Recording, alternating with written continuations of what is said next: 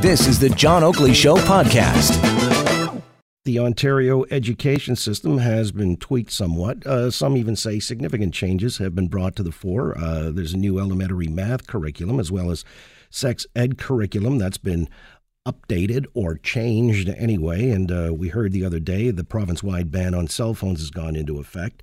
So we've got the minister online to uh, help us understand what these changes mean going forward. Joining us, Lisa Thompson here on the Oakley Show at Global News Radio 640 Toronto. Minister, good to have you back on board. Hi there. Thank you so much. Good afternoon, John. So uh, the question of first, let's start with the the average class size for uh, secondary grades 9 to 12 adjusted to uh, 28 up from the current average of 22 that's about a 25 30% increase uh, not insignificant uh, Will the quality of education be impacted here or in other areas where you've uh, made changes? Well, actually, and just to take a step back, what we've done with our announcement today, we've confirmed that we're not changing any class sizes in kindergarten to grade three and from grade four to grade eight, we're going to be looking at a potential increase of no more than one student per class.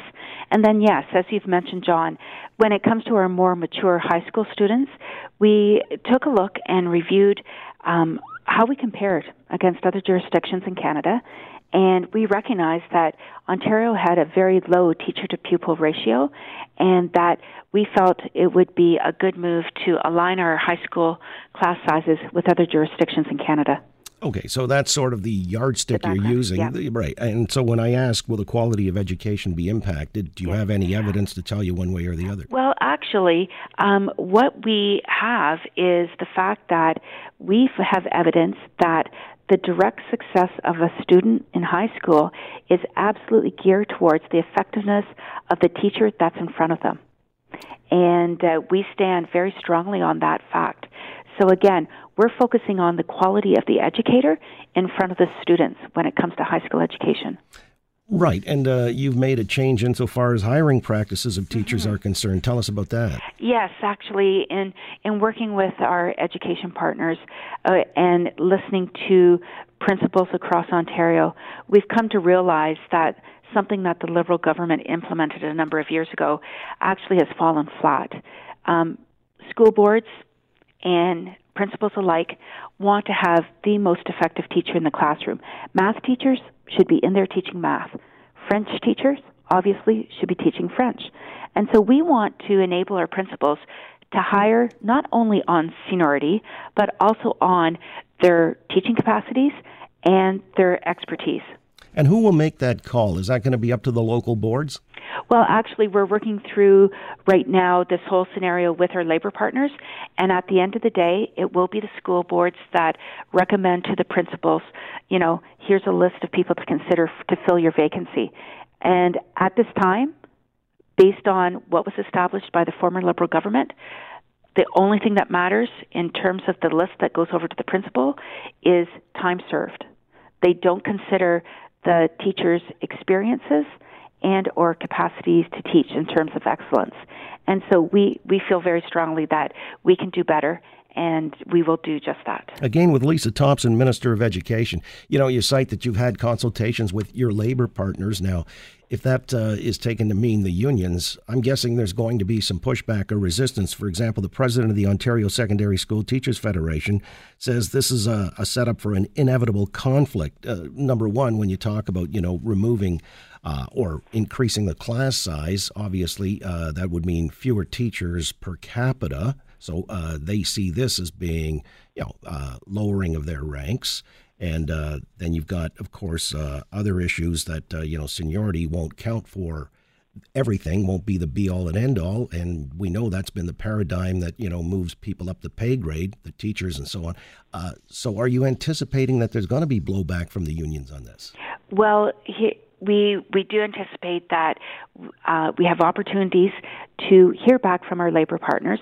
That consultation follows through until May 31st.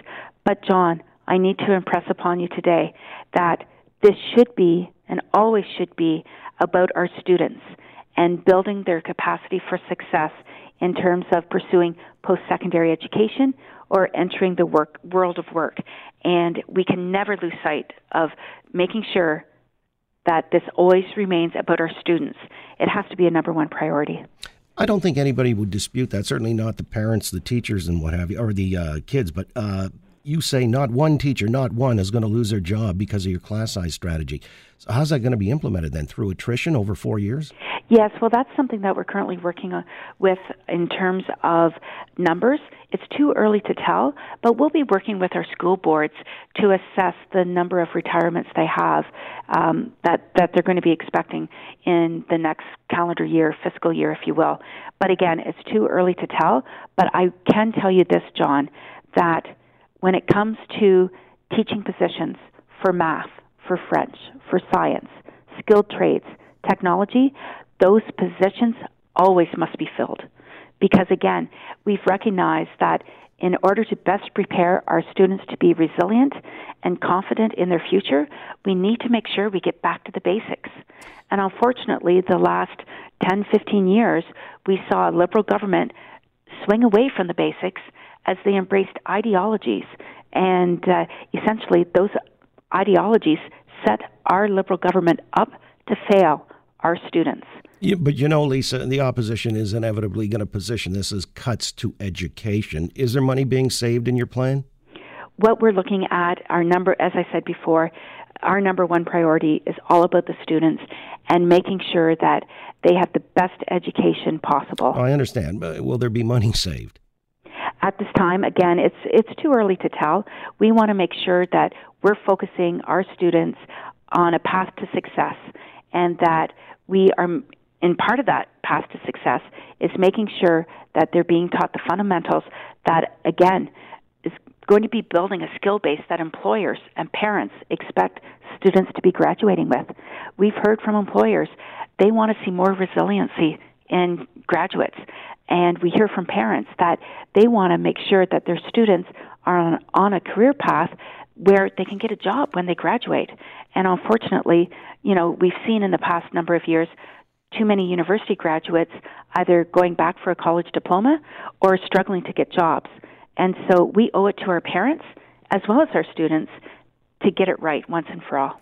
Well, that's interesting. I mean, just one example may be, and we've talked about this on the air over the last number of days with the math curriculum being changed. You're planning to address, if I understand it correctly, things like financial literacy. Absolutely. Okay. Uh, so I get that uh, there's an impetus towards certain life skills. Uh, now, on the matter of lifestyle skills or whatever it is, uh, gender identity and consent are going to be taught part of this new sex ed curriculum. Mm-hmm. Uh, that's coming this fall. However, and I'm reading that gender identity will now be introduced to students in grade 8 rather than grade 2. Wow, that's quite a leap. That's six whole years difference, a huge chronological disparity. So, how or why do you arrive at this conclusion? Okay, well, we feel that in the second half of the grade 8 year, students are a little bit more more mature and they're closer to grade 9 where that particular curriculum component is mandatory. But I can tell you we've introduced new aspects to the health and physical education curriculum that parents and teachers alike are really going to embrace at a young age, we're going to be talking about respect respect for themselves, respect for the others, respect for their teacher. We're going to be talking about um, the negatives associated with body shaming. And the other thing that we're introducing for the first time is mental health. And again, I feel we're introducing these particular curriculum components earlier on to help prepare our students as they mature to address the the realities of today. And at what grade will uh, they learn of same-sex relationships? Well, we talk about healthy relationships actually, and and family relationships, and that whole spirit of the the family earlier on, and that starts in grade two and three. We're we're really pleased with where we've landed. You know, 72,000 people participated in this can- uh, consultation this past fall. And everyone, parents, teachers, employers, students themselves, they wanted to see a more robust curriculum, and we're landing there. And just so you know, John, we're currently in the midst of writing the new health and physical education curriculum. We'll be finalizing it later this spring, so it's ready to go in the fall of 2019. And some parents can still opt out, can they not? Oh, thank you for that. Yes, absolutely. A very important component uh, that we feel needs to be recognized is because parents ultimately are the decision makers, final decision makers when it comes to their children's education. If they're not comfortable with a component of the curriculum as it's being taught, definitely they can work with the teacher and the principal on on an opt out option. And this is on religious or conscientious grounds. Yeah, absolutely. Uh, again, it's up to the parents to work work through the process with the teacher and the principal in terms of exercising their their opportunity to opt out. But again, that too is a process that we're just working on. And you're satisfied you have comprehensive input from uh, all of the stakeholders so that uh, some people aren't going to come back at you afterwards and say, well, we weren't broadly consulted or there wasn't enough time and so on and so forth. You're comfortable with that? I absolutely am. We, we I am absolutely um, confident in the information that we received through the consultation, and we have delivered what parents have asked for and quite frankly want to have for their students to to address the realities of today. All right. Well, we're going to follow up and uh, see how this plays out. I appreciate your time in explaining all this afternoon. Very good. Thank you so much, John. Have a good day. And you, and a great weekend. Lisa Thompson is the Minister of Education, and now you know that. Thanks for listening to the John Oakley Show podcast.